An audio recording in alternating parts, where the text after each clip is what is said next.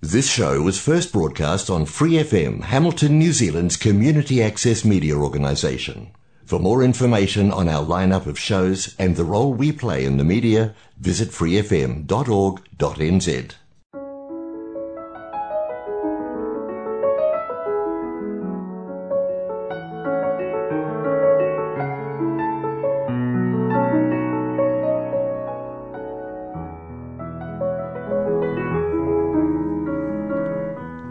안녕하세요. FM 89.0 말카토 한인방송 시와 음악의 DJ 김용주입니다. 시와 음악은 여러분이 좋아하시는 시, 감동이 있는 따뜻한 글들, 듣고 싶어 하시는 노래들, 그리고 여러분 인생의 다양한 이야기들로 꾸며가도록 하겠습니다.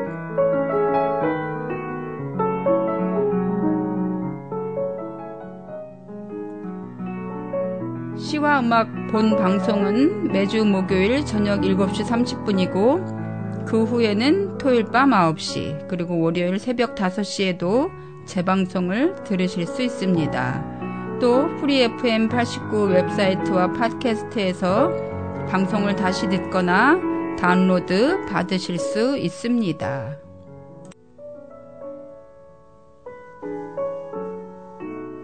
여러분 안녕하세요. 10월 마지막 주 시와 음악입니다. 어느덧 10월이 다 갔네요. 지금 한국은 단풍이 제 빛깔들을 뽐내며 한창 물들고 있겠네요. 뉴질랜드와는 확실히 다른 한국의 단풍이죠. 짙고 선명한 빛깔이 온 산을 물들이고 사람들의 눈길을 사로잡는 한국의 단풍은 참 매력적인 것 같아요. 코로나 이후 한국의 공기가 맑아져 예전만큼은 아니라도 노푸른 가을 하늘과 하얗게 흘러가는 구름을 볼 수 있었습니다. 단풍이 들기 전 떠나와 예쁜 단풍은 못 봤지만 그래도 깊어가는 가을은 좀 느끼고 와 아직도 마음이 설레네요. 잎이 물들고 잎이 지는 가을을 보고 왔더니 꽃피는 모습이 잠깐 낯설기도 했습니다. 어쨌든 한 달 사이에 가을과 봄을 함께 느낄 수 있어 소중한 시간이었습니다. 한국에 따뜻하고 그리운 사람들을 두고 와 그리운 마음을 달래보는 의미에서 오늘은 편지에 대한 이야기를 해볼까 해요. 요즘은 손편지를 쓰는 일이 드물긴 하지만 마음을 전할 수 있는 편지, 어떤 이야기들이 펼쳐질지 얘기해 보겠습니다. 처음으로 들으실 노래는 김광진의 편지입니다. 편지.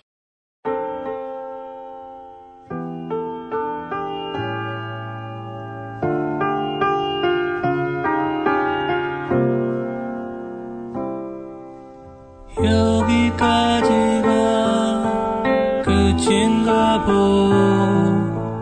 이제 나는 돌아서겠어 진 노력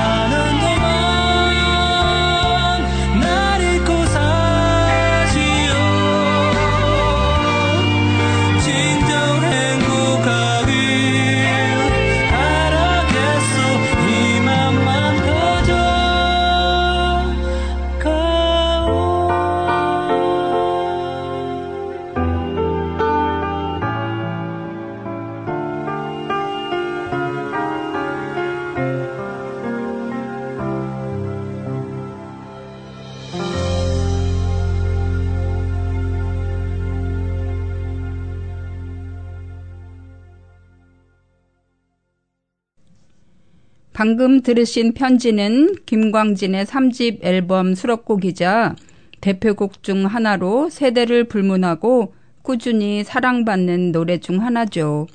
김광진이 작곡가로 이름을 날리지 못한 시절 사귀던 여자친구가 있었는데 장래가 불투명한 무명 작곡가와의 교제를 여자친구 부모가 크게 반대했다고 해요.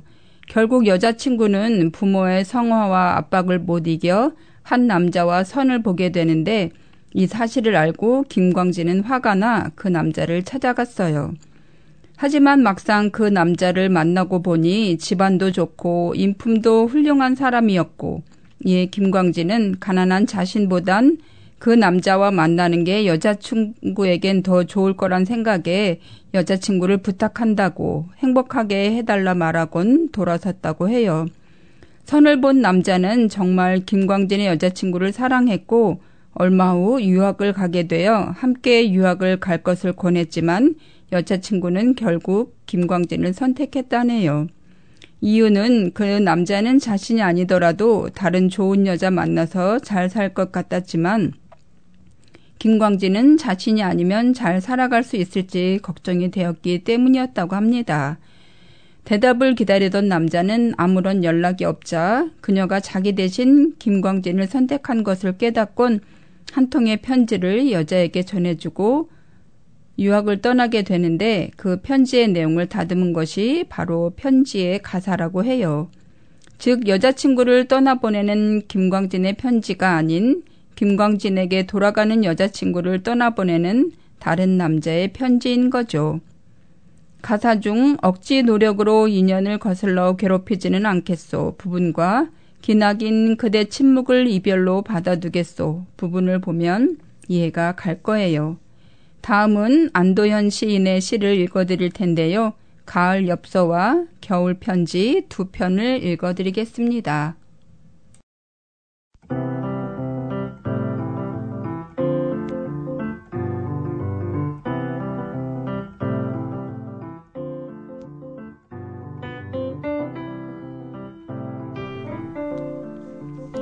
가을 엽서 안도현 한잎 두잎 나뭇잎이 낮은 곳으로 자꾸 내려앉습니다. 세상에 나누어 줄 것이 많다는 듯이 나도 그대에게 무엇을 좀 나눠주고 싶습니다.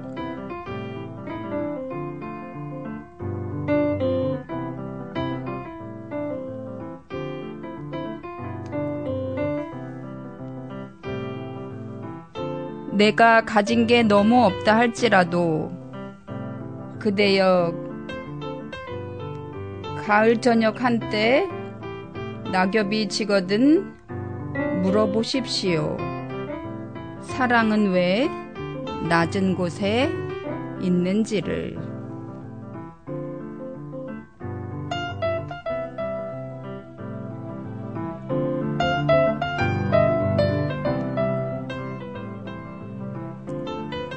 겨울 편지 흰눈 뒤집어 쓴 매화나무 마른 가지가 부르르 몸을 흔듭니다. 눈물 겹습니다.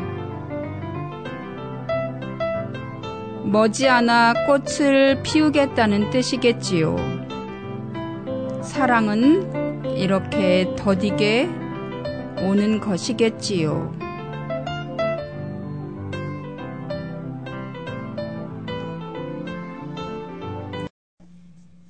안도현 시인은 경상북도 예천에서 태어나 원광대학교를 졸업했어요. 태어난 곳은 경상도이지만 주로 활동하는 곳은 전라북도이지요. 다음은 한 기자가 전북 완주가 창작 공간인 시인을 찾아가 인터뷰한 내용 중 일부입니다. 가장 행복할 때는 언제인가요? 진짜 어려운 질문이네요. 기자 양반이 먼저 답을 해봐요. 기자가 답을 못하자 어렵죠? 기자답게 말하기도 힘든데 내가 시인답게 이야기하려면 얼마나 힘들겠어요. 난 아무것도 할 일 없을 때, 멍 때릴 때 제일 좋아요. 요즘 누굴 만나면 바쁘게 뭐 하다 왔다는 사람보다 할 일 없이 놀다 왔다고 하는 사람이 더 좋아요. 요즘 사람들은 바빠야 한다는 강박관념에 시달리는 것 같아요. 난 그게 싫어서 핸드폰도 안 갖고 다닙니다. 다음 글을 보면 시인은 자신의 말처럼 느린 삶을 살고 있는 것 같습니다. 안 시인의 창작 공간인 전북 완주군 구이면 광곡리 신원마을을 찾았습니다. 그가 교수로 있는 우석대에서 차로 20분 떨어진 농촌 마을입니다. 세 칸짜리 작업 공간은 황토와 석가래가 드러난 옛날 집입니다. 올린 지 70년도 더 된 석가래에는 이모년 1942년이라 쓰여 있습니다. 에어컨도 없고 여름엔 모기가 극성을 부리지만 시인은 그래서 좋다고 합니다. 툇마루에 걸터 앉은 시인은 집 설명을 하면서도 발목에 모기약을 뿌리며 웃었습니다. 원래 초가 삼간이었던 폐가를 손수 개조했어요. 부엌, 방, 지필 공간이 전부입니다. 심심하긴 전혀 여기 있으면 시간 가는 줄 몰라요. 글쓰랴, 풀 뽑고 청소하랴. 며칠 비웠더니 고양이들이 풀밭에 똥을 누고 갔네. 허허허. 나른한 듯 느리게 지, 집안을 둘러보는 시인. 그의 집에는 자연과 하나인 듯 투박하지만 의미 있는 물건들을 볼 수 있었습니다. 시인은 재활용의 달인입니다. 특별히 새 물건을 구입하지 않아도 주위에 버려진 물건을 가구로 쓰고 있었습니다. 작가에게 가장 중요한 책상도 그렇습니다. 원래 집에 있는 문이었어요. 너무 낡아서 못 쓰게 되어서 버릴까 했는데 동생이 떼어다 손질하고 유리를 얹어줘서 쓸만한 탁자로 변신했죠. 요즘엔 유리가 깨져서 못 쓰고 있지만 그래도 특별한 문짝 책상이에요.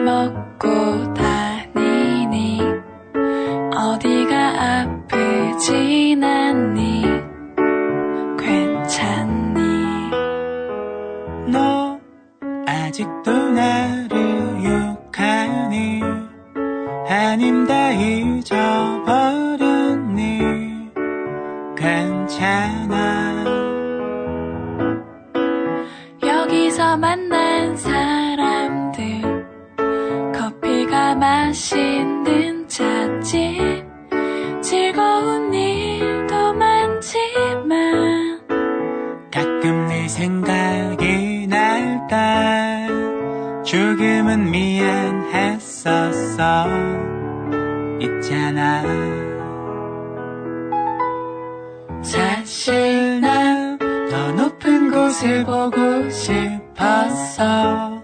더 많은 것을 하고 싶었어.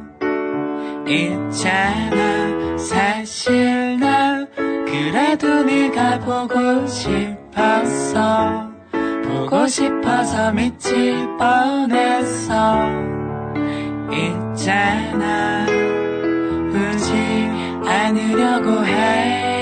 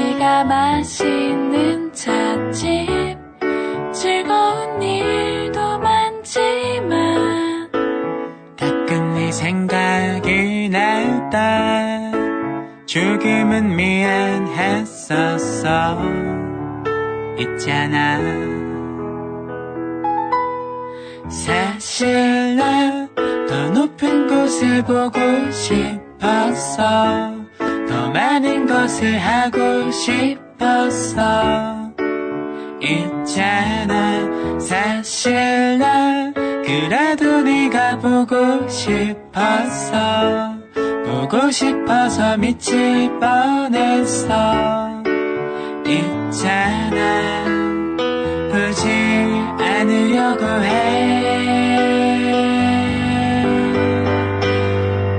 했는데 지금 들으신 노래는 브로콜리 너마저의 편지였는데요. 서정적인 멜로디와 기타 리프와 담담하게 들려주는 이야기 스타일이 노래에 푹 빠지게 만들죠. 때로는 이런 이야기 스타일의 노래가 마음을 편하게 해주는 게 있는 것 같아요.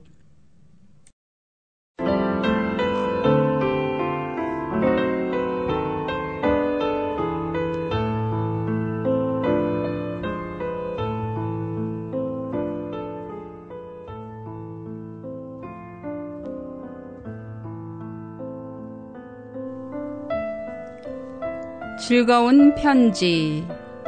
황동규.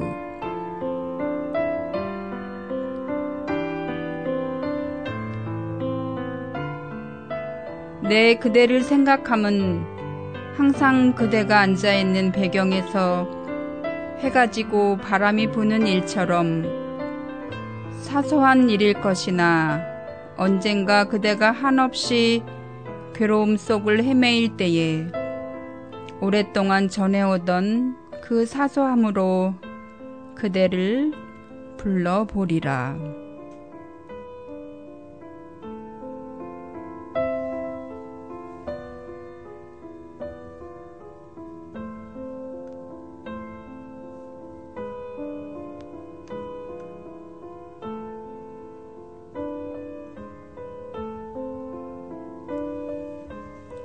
진실로 진실로 내가 그대를 사랑하는 까닭은 내 나의 사랑을 한없이 있다한 그 기다림으로 바꾸어 버린 데 있었다.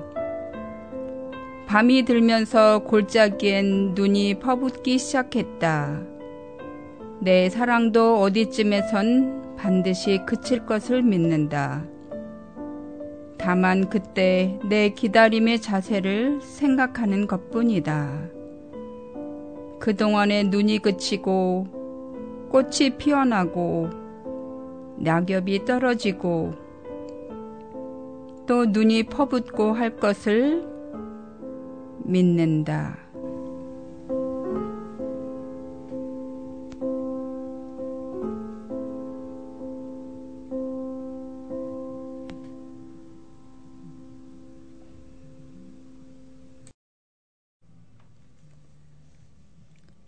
황동규님의 즐거운 편지였는데요. 이 시는 연애를 하는 사람들의 마음을 사로잡고 연인들이 즐겨 외웠던 시였죠. 편지 중 무엇보다 마음을 설레게 하는 건 뭐 연애 편지죠. 이 시를 쓴 황동규 시인은 소설가 황순원님의 장남으로 평안남도 숙천에서 태어나 평안남도 강동과 평양에서 어린 시절을 보내다가 1946년에 월남을 했다고 해요. 서울대 영문과 교수를 지냈고 풍장, 삼남에 내리는 눈 등이 있습니다.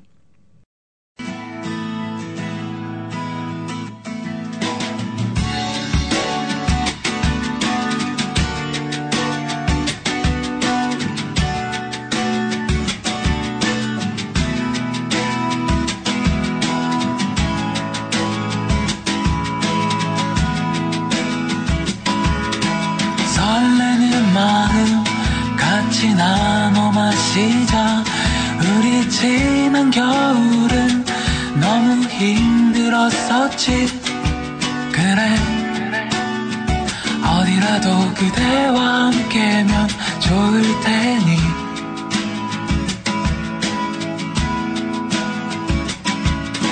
다가올 계절 이제 걸어가 보자. 힘이 들면 얘기해. 서둘 필요 없으니. 우리 소중했던 지난 봄의 기억 잊지 말자.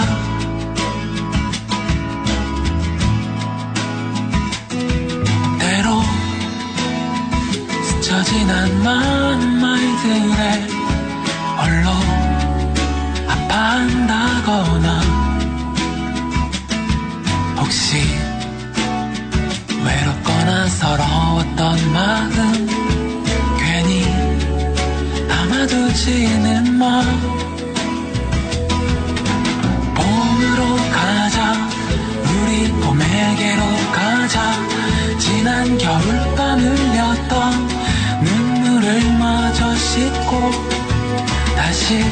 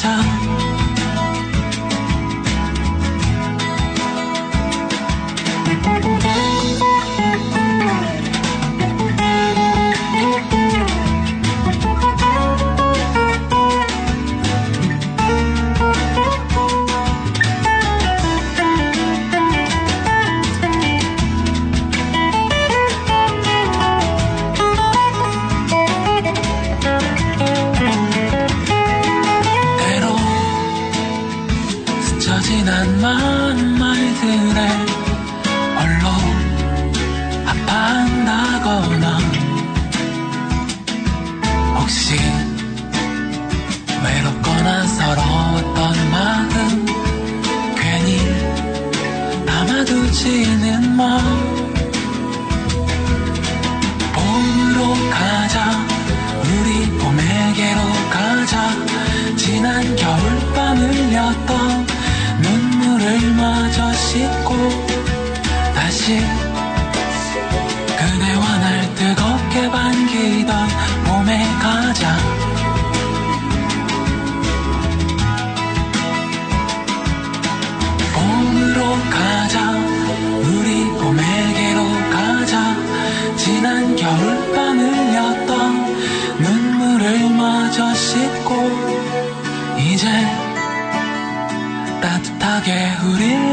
안아주던 봄에 가자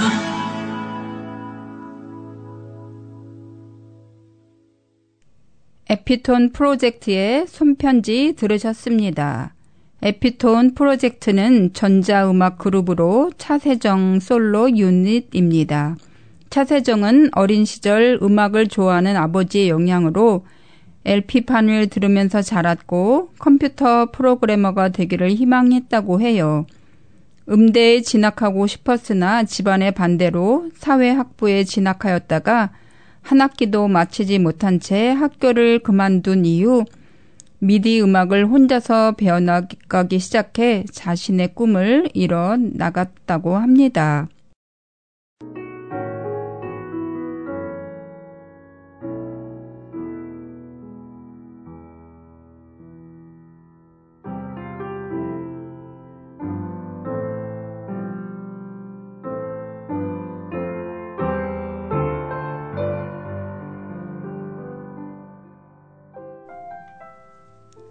여러분, 오늘도 시와 음악 잘 들으셨어요?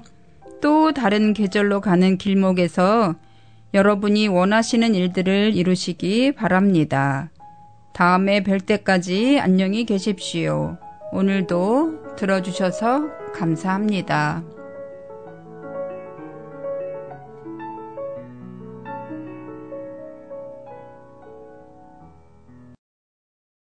Thanks for listening to this Free FM podcast. If you want to hear more content like this, you can support Free FM via Patreon. Head to patreon.com slash freefm89 to find out more.